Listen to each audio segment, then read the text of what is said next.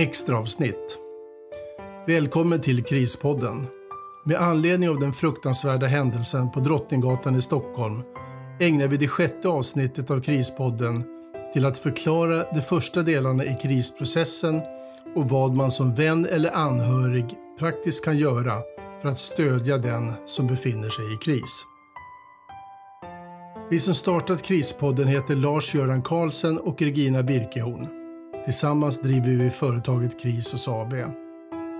Med Krispodden vill vi öka kunskapen hos ung som gammal om hur man kommer vidare i en kris.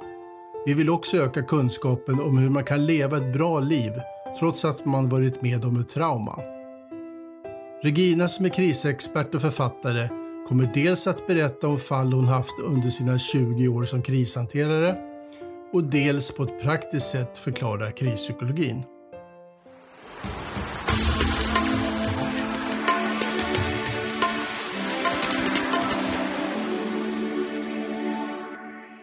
När en person hamnar i kris kommer kroppen att reagera fysiskt i första hand.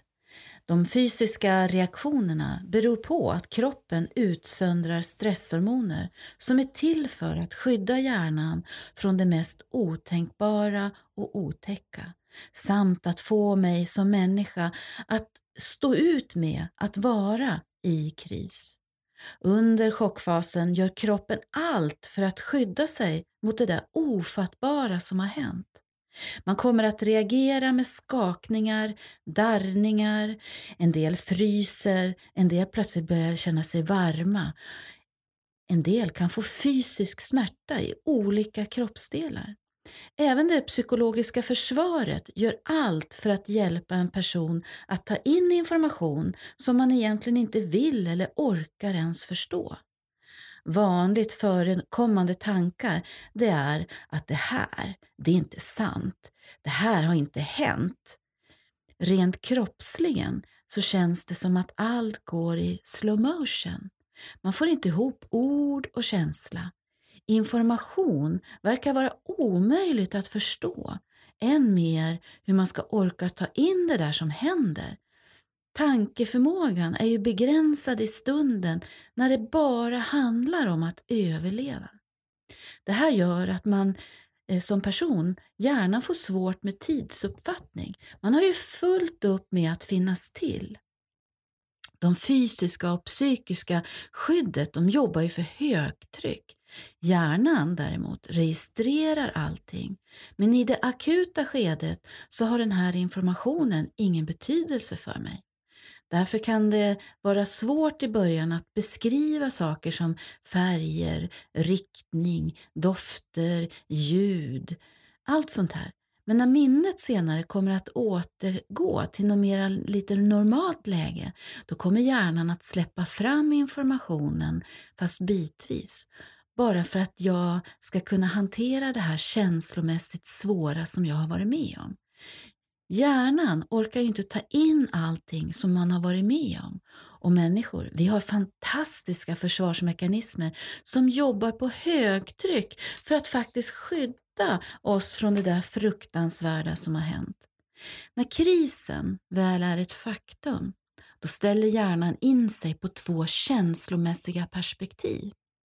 De här, det är apati och hyperaktivitet. Det är i de här känslomässiga perspektiven som människan fattar sina beslut i den där stunden. Det är i det här tillståndet som man absolut inte kan lära sig någonting nytt. Man har också svårt att ta in information som då ska processas för hjärnan har ju fullt upp att förstå vad man är med om. Ett apatiskt tillstånd kan variera från att man rent fysiskt klarar inte av att ens göra det enklaste som att gå, ännu mindre att hjälpa någon annan. Det vanliga är att man brukar vilja göra det man känner igen och det man brukar göra. Känslan att göra det jag känner mig trygg med, det brukar se lite olika ut för oss människor. Det här är ett, ett, eh, en händelse som hände i Norge för många år sedan. Då var det en, ett flygplan som störtade på landningsbanan och fattade eld. Vid sammanställningen av de omkomna, de skadade och de oskadda så saknades en person. Spekulationerna om vad som kunde ha hänt den där saknade personen startade och ryktet spred sig att han kanske hade brunnit upp där med planet. Därför blev man extra förvånade när det plötsligt ringer en busschaufför som berättar att han har hört talas om den här flygolyckan på radion. Han ringer och berättar att det sitter en förvirrad passagerare på hans buss som luktar och stinker flygbränsle. Mannen som man då trodde hade försvunnit i branden, han satt där i chocktillstånd på en buss på väg till sitt arbete. Det här är ett typexempel på hur man i ett apatiskt tillstånd börjar göra det man känner igen och det man brukar göra. Den här mannen brukade, när han flög, då brukade han nämligen ta den där bussen till sin arbetsplats. Och just vid det här tillfället så gjorde han precis det där han brukar göra. När olyckan väl inträffade så klarade han inte av att processa någonting utan började nu göra det han kände igen. Och för att någonstans återskapa en känsla av trygghet så gjorde han det han kände igen. Han tog alltså bussen till jobbet precis som om det skulle ha varit en vanlig dag. En del människor hamnar i ett hyperaktivt tillstånd. I det här hyperaktiva chocktillståndet då börjar man göra saker som man har lärt sig att göra. Man använder sig av kunskaper som man redan innan händelsen har skaffat sig genom utbildning, erfarenhet och livskunskap. I den här stunden har man inte heller någon förmåga att lära sig nytt. Ja, hjärnan gör nu det den känner igen. Och det här kan man tydligt se när räddningsinsatser eller hjälparna, de där professionella hjälparna, de är inte på platsen, de har kanske inte ens fått larmet. Då brukar människor stiga fram och börja agera som hjälpare. De här människorna brukar i media kallas för hjältar. Det här är alltså normala beteende utifrån att man faktiskt är i en onormal situation. Människor i kris kan också uppvisa olika reaktioner. En del människor de blir tysta och inåtvända medan en del de kan faktiskt ställa sig och skratta mitt i det här kaoset och en del gråter. Allt det här är faktiskt normalt i det där onormala. Det finns också de människor som blir aggressiva och riktigt arga och hotfulla när de hamnar i kris. Det viktigaste här är att vi möter och bemöter varje individ utifrån den känslan som de uttrycker under den här reaktionen. Människor i kris kan annars lätt känna sig kränkta i sin känsla. Den krisdrabbade har oftast ett enormt behov av information men har också då extremt svårt att ta till sig den här informationen. Hjärnan har ju fullt upp att nämligen processa det man precis har varit med om. Känslomässigt, ju närmare händelsen man står, ju mer hotad, ju mer rädd jag har varit, ju mer påverkad jag har blivit av den här händelsen, ju svårare har ju faktiskt hjärnan att komma igång i en normal process. Och då hamnar man i den här krisprocessen och just i chockfasen så kan det ibland vara nästan omöjligt att komma ihåg vad folk har sagt till en. Därför måste man tänka på, som människa eller medmänniska, att använda enkla ord och korta budskap. Och det här behöver man upprepa flera gånger. En del människor kan till och med ha så svårt att ens komma ihåg sitt eget personnummer.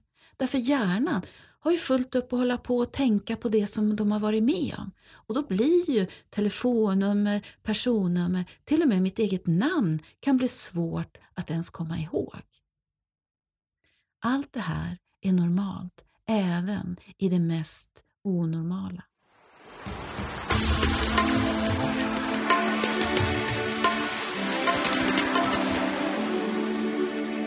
Reaktionsfasen under den här andra fasen kommer man att reagera på det som har inträffat. Rent känslomässigt har man ännu inte förstått vidden av hur det här kommer att påverka mig eller vad det kommer få för betydelse för mig i framtiden. Nu har man fullt upp med att få en helhetsbild av händelsen och att försöka sätta ord på den. Ju mer min vardag påverkas, desto mer tid behöver man troligtvis för att känslomässigt acceptera vad som har hänt.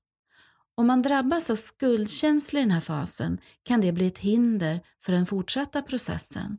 Skuldkänslorna kan bli särskilt påtagliga om man var apatisk i chockfasen, där man kommer att snurra i tankarna “jag skulle väl ha kunnat hjälpt till, vad hade jag inte gjort det här för?” eller “vad beror det här på? Är det något fel på mig?” Det här ältandet är en del av krisprocessen, men det är också det som sliter och kommer att ta på krafterna. Det behövs mycket stöd och support från omgivningen för att man ska orka. Sömnen blir påverkad. Beroende på händelsens karaktär kan man faktiskt få mardrömmar. När man sover så dyker upp minnesbilder på det där som har hänt och då kan det bli ett stressmoment att bara sova. Det här i sin tur leder till att dagarna blir svårare att hantera. Rastlösheten och känsligheten gör att jag känner inte mig så motiverad och jag orkar i alla fall inte lyssna på andra människors problem eller ens delta i vardagliga samtal. Man har fullt upp med sig själv. Det här känslomässiga tillståndet nu som man befinner sig i, där ord och känsla behöver bli ett. När man själv kan se sammanhang och samtidigt förstå vad det innebär att sörja eller att påbörja det här läkandet. Det här tar tid och det tar på krafterna. En del människor de blir så fysiska i sina besvär. Man blir orolig, man får svårt att komma till ro i kroppen. En del kan få stickningar och sveda i musklerna. Det kliar i kroppen, känns som klåda eller eksem. Huvudvärk och koncentrationssvårigheter är också vanligt. Oförklarlig värk på olika ställen i kroppen. Man har svårt ibland att fokusera med ögonen. Det rycker i ansiktsmusklerna. Man har svårt att sitta still. En del får problem med blodtrycket, magen eller sura uppstötningar. Det där insomningssvårigheterna, att sömnen kommer men så blir den avbruten och det är mardrömmar. Den där återupplevelsen av händelsen som främst då kommer av minnesbilder men även ibland av ljud eller lukt. Ibland så undviker människor platser där den här situationen, där den har varit. Ibland behöver man gå till platsen för att faktiskt förstå vad man har varit med om. Det där rastlösa och impulsiva. En del är väldigt uppsökande. De vill prata och berätta om och om igen. En del orkar inte med någonting. De vill inte prata. De orkar inte prata. Mycket tid och mycket kraft läggs åt frågan varför. Varför hände det här? Varför gick jag den där vägen? Varför hoppade jag undan och inte de andra? Varför var det ingen som tog tag i någon? Allt det här snurrar runt i huvudet och hjärnan försöker hela tiden försöka lösa de här. Det innebär att jag orkar inte med någonting annat. Jag orkar inte med andras problem. Jag tror förresten inte heller att det finns någon som förstår vad jag har varit med om. En del kan uppfattas som väldigt korta i tonen och man blir lättirriterad. En del svänger i känslan från ilska till gråt, till tystnad, till apati. Det här beror på att de där stresshormonerna de står ju på hela tiden. Hjärnan behöver få en signal att stänga av det här systemet. Och till det så behöver man göra något som är så enkelt och basalt men när man befinner sig i reaktionsfasen och allt det här bara snurrar, då är det här en enorm kraftansträngning att utföra. En fysisk aktivitet, eller snarare en fysisk rörelse. Det innebär att du behöver ta den där långsamma promenaden, 20-30 minuter, fast monotont. Långsamt utan resultat. Ingen musik i öronen utan i tystnad så att hjärnan får vila aktivt medan kroppen långsamt, långsamt rör sig framåt. För det handlar om också att sen efter promenaden att hjälpa hjärnan att avlasta den så att den klarar av att göra det där som den kunde innan. Strukturera, prioritera, sortera. Att den klarar av att planera, att ha framförhållning, att tänka, att förstå konsekvens. Det här behöver man hjälpa hjärnan med. Jag brukar säga till människor, ta penna och papper, skriv dagbok. Den där fysiska aktiviteten som du gör med fötterna när du går, den behöver även hjärnan göra, fast inom dig. Just det här, rör din hand och skriv på pappret. Hjälp hjärnan att sortera ord och känslor. Den behöver bli påmind om att den faktiskt har klarat av det här innan krisen hände. För innan allt det här hände så har ju hjärnan faktiskt klarat av det här. Hjärnan vill ju verkligen få ihop det där. Hjärnans system ska ju vara synkade så att den kan processa fullt ut. Och när den orkar det så orkar den vara här och nu. Och den orkar också tänka framåt och inte alltid hamna tillbaka till traumat, det där som jag har varit med om. Det här att vara med och vara hjälpare till någon som befinner sig i den här krisprocessen, just i reaktionsfasen. Nu gäller det som medarbetare, kollega, vän eller anhörig. Att visa omtanke, att faktiskt våga fråga. Allt det där värsta som har hänt, det har ju redan hänt. Det finns ju inga farliga frågor. Undvik däremot att berätta om dina kriser och jämföra kriser. Föreslå just det här, att skriva det där dagboken, att få ner sina ord och tankar och känslor, det som är kaos annars i hjärnan. Här är det viktigt att också komma tillbaka till arbete, att vardagsrutinerna, man behöver få hjälp med de här. Att ge information om hur krisprocessen ser ut och vad de här stresshormonerna, hur de påverkar mig. Det är också att hjälpa någon som är i kris. Den där fysiska aktiviteten, det är ju jättebra att du som hjälpare vet om det. Ibland kan det vara så enkelt som att följa med på den där promenaden. För oftast när man är i reaktionsfasen är det faktiskt svårt att komma igång själv. Så ta, du vet, armkrok, följ med på promenaden.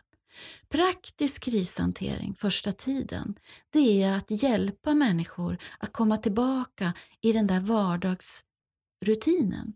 Ibland behövs det stöd till att följa med på läkarbesök, att fylla i papper på Försäkringskassan, att hjälpa till med inköp, att också komma ut i samhället igen, att ta den där promenaden, att våga gå där på gatan igen.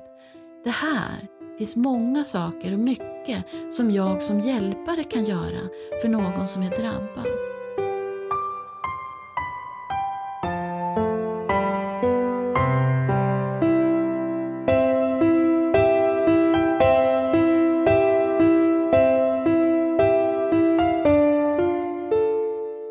Tack för att du har lyssnat på Krispodden. Om du har frågor till Regina kan du mejla dem till info.krisos.se. Vill du veta mer om Krisos kan du gå in på vår hemsida www.krisos.se eller besöka oss på Facebook.